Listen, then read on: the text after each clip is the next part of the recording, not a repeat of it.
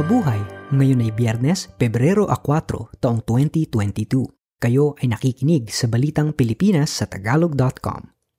Sa ating pangunahing balita, Pangulong Duterte at D O H Secretary Duque pinakakasuhan ng Senate Blue Ribbon Committee sa multibilyong pisong Pharmally deal. Mga namatay sa Pilipinas noong twenty twenty-one, higit pa sa bilang ng nasawi makaraan ang World War Two. Penguins na pareho ang kasarian, may anak na. Inirekomenda ng Senate Blue Ribbon Panel ang pagsasampa ng mga kasong graft at plunder laban kina Health Secretary Francisco Duque the third, mga dating procurement officials at Pharmally Pharmaceutical Corporation executives kasama ang Chinese na negosyanteng si Michael Yang, kaugnay ng di umano ay maanumalyang pagbili ng mga supplies na may kinalaman sa pandemya. Sa isang draft partial committee report, sinabi ni Senate Blue Ribbon Head Richard Gordon na kailangan ding kasuhan si Pangulong Rodrigo Duterte sa kanyang kabiguang habulin ang kanyang mga inappoint sa posisyon at mga negosyanteng responsable sa aniya ay maanumalyang sampung bilyong pisong kontrata. Gayunman, sinabi ni Gordon na ang pagkaso sa Pangulo ay magagawa lamang kapag natapos na ang termino nito dahil sa kasalukuyan ay immune pa ito sa anumang demanda. Inirekomenda ng Senate Blue Ribbon Committee ang pagsasampa ng kaso laban kay Duque dahil ito ang nag-aproba ng paglipat ng mahigit apat na bilyong piso sa procurement service ng Department of Budget and Management o P S D B M. Pinasasampahan din ng katulad na kaso si dating P S D B M Officer in Charge Christopher Lau at Procurement Director Warren Rex Leong. Kabilang din sa pinakakasuhan sina Pharmally Chairman Huang Tzu-yen, Finance Officer Lin Wei-xiang at ang executives na sina Lincoln Ong, Mohit Daragani, Twinkle Daragani at Chriselle Grace Mago. Iginiit naman ng Malacanang na mismong si Pangulong Duterte ang nagsabing kasuhan ang dapat kasuhan at wala itong pinoprotektahan. Una rito, ipinagtanggol ni Duque ang agad na paglilipat ng pondo sa P S D B M para sa pagbili ng mga supplies kahit na may kamahalan ang mga ito dahil matindi ang pangangailangan sa mga ito sa kasagsagan ng pandemya. Si Yang naman na dating Presidential Economic Advisor ang nagpakilala kay Pangulong Duterte sa mga Chinese businessmen ng Pharmally at di umano ay nagpondo sa mga ito para sa kanilang negosyo. Mula sa kritikal, ibinaba na sa katamtaman ang klasifikasyon ng panganib ng COVID nineteen sa Pilipinas ayon sa Department of Health o D O H. Sinabi ni D O H Undersecretary Rosario Vergeire na bumaba ang pagkalat ng impeksyon sa isang linggo at dalawang linggo. Bagaman at ang average daily attack rate ay nasa mataas na panganib pa rin, bumaba naman ito sa mahigit labing siyam na kaso sa bawat isang daang libong individual. Sinabi ni Vergeire na nagsibabaan na ang mga kaso sa Metro Manila, Gitnang Luzon at sa Katimugang Luzon. Tanging ang ilang lugar na lamang sa Mindanao, partikular sa Caraga at Rehiyon twelve, ang tumataas ang paggamit ng mga kama sa ospital, kaya't ang mga ito ang binabantayan ng mabuti. pitong daan anim na pitong libo limang daan at apat katao ang nasawi sa Pilipinas noong twenty twenty-one, ang pinakamataas na mortality rate na naitala sa bansa sa loob ng anim na tatlumpung taon. Ayon sa Commission on Population and Development o POPCOM, kulang pa ang data ng isang buwan dahil ang mortality rate na nakuha sa Philippine Statistics Authority ay para sa labing isang buwan lamang ng twenty twenty-one. Gayunman, ito na ang pinakamataas sa Pilipinas simula nang matapos ang World War Two kung saan nasawi ang limang daan at dalawampu't pitong libong Pilipino. Sinabi ng POPCOM na nangangahulugang itong pito sa bawat isang libong Pilipino ang nasawi noong twenty twenty-one o dalawampu't limang porsyentong pagtaas kumpara noong taong twenty twenty kung saan halos anim sa bawat isang libong Pilipino ang namatay.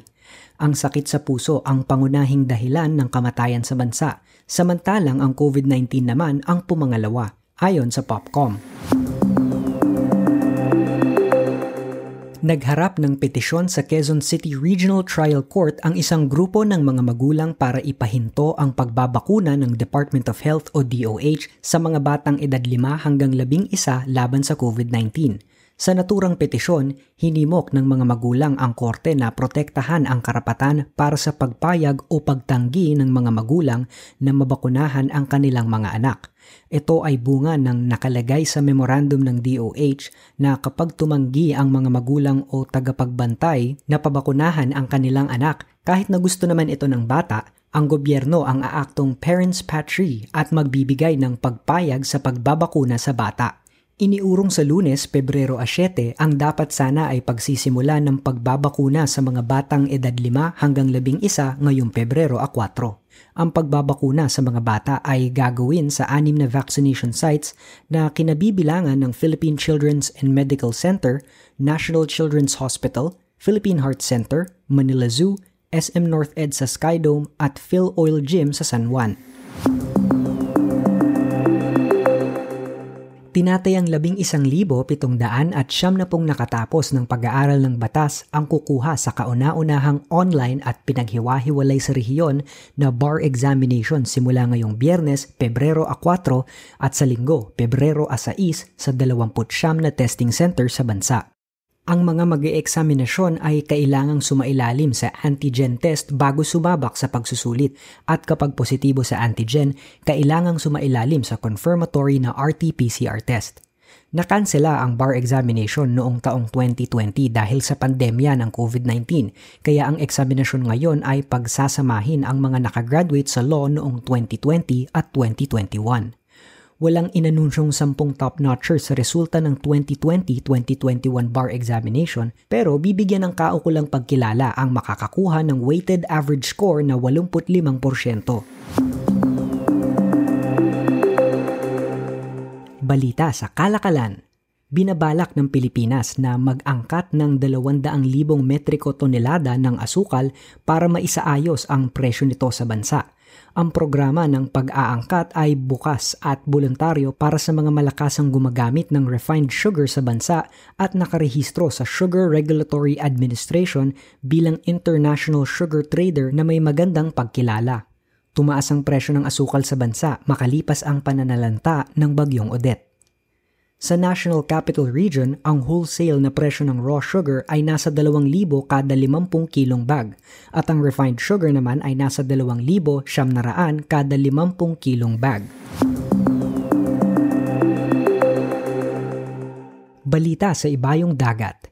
Magpapadala ang Estados Unidos ng karagdagang three thousand tropa malapit sa Ukraine habang tumataas ang tensyon kaugnay ng binabalak umanong pagkubkob ng Russia sa Ukraine. Sinabi ni U S President Joe Biden na ang isang libong puwersang nasa Germany ay ipoposisyon sa Romania, samantalang ang dalawang libo pang tropa na manggagaling sa Estados Unidos ay ilalagay naman sa Poland at Germany. Sinabi ni Russian President Vladimir Putin na ang mga bansa sa kanluran ay itinutulak ang Moscow sa isang gera. Samantala, nakita sa satellite images na pinapalakas ng Russia ang kanilang puwersa sa paligid ng Ukraine sa pamamagitan ng paglalagay ng mga military equipment at pagpapapunta ng mga sundalo nito sa Belarus, Crimea at kanlurang bahagi ng Russia. Sa balita sa palakasan. Tinapos ng women's football team ng Pilipinas ang kanilang kampanya sa twenty twenty-two A F C Women's Asian Cup sa India bilang semi-finalists, pero ito ang nagselyo sa kanilang pagkakataon sa World Cup. Natalo man ang Filipina footballers sa South Korea na zero to two, ito na ang pinakamataas na narating ng mga manlalaro ng Pilipinas sa football. Maglalaro ang mga Filipina football players sa FIFA Women's World Cup sa Australia at New Zealand sa twenty twenty-three. Sa balitang showbiz, nagdadalang tao ang mga awit na si Rihanna at ito ang magiging unang anak nila ng rapper na si A$AP Rocky.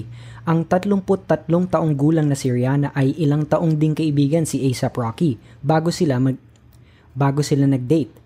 Hindi binanggit ni Rihanna kung ilang buwan na ang kanyang ipinagdadalang tao at kung kailan siya posibleng manganak.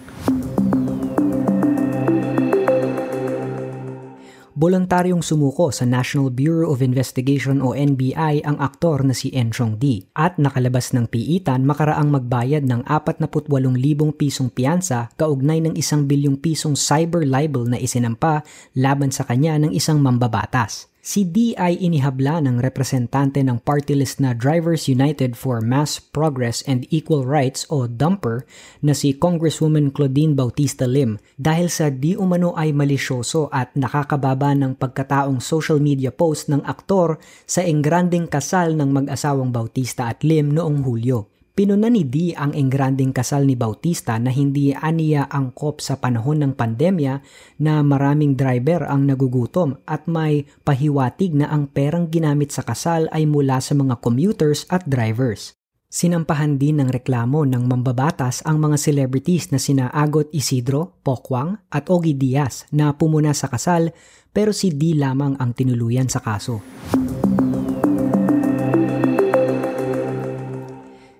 Sa ating balitang kakaiba, magkapareho ng kasarian pero naging mga magulang ang dalawang penguin sa isang zoo sa New York.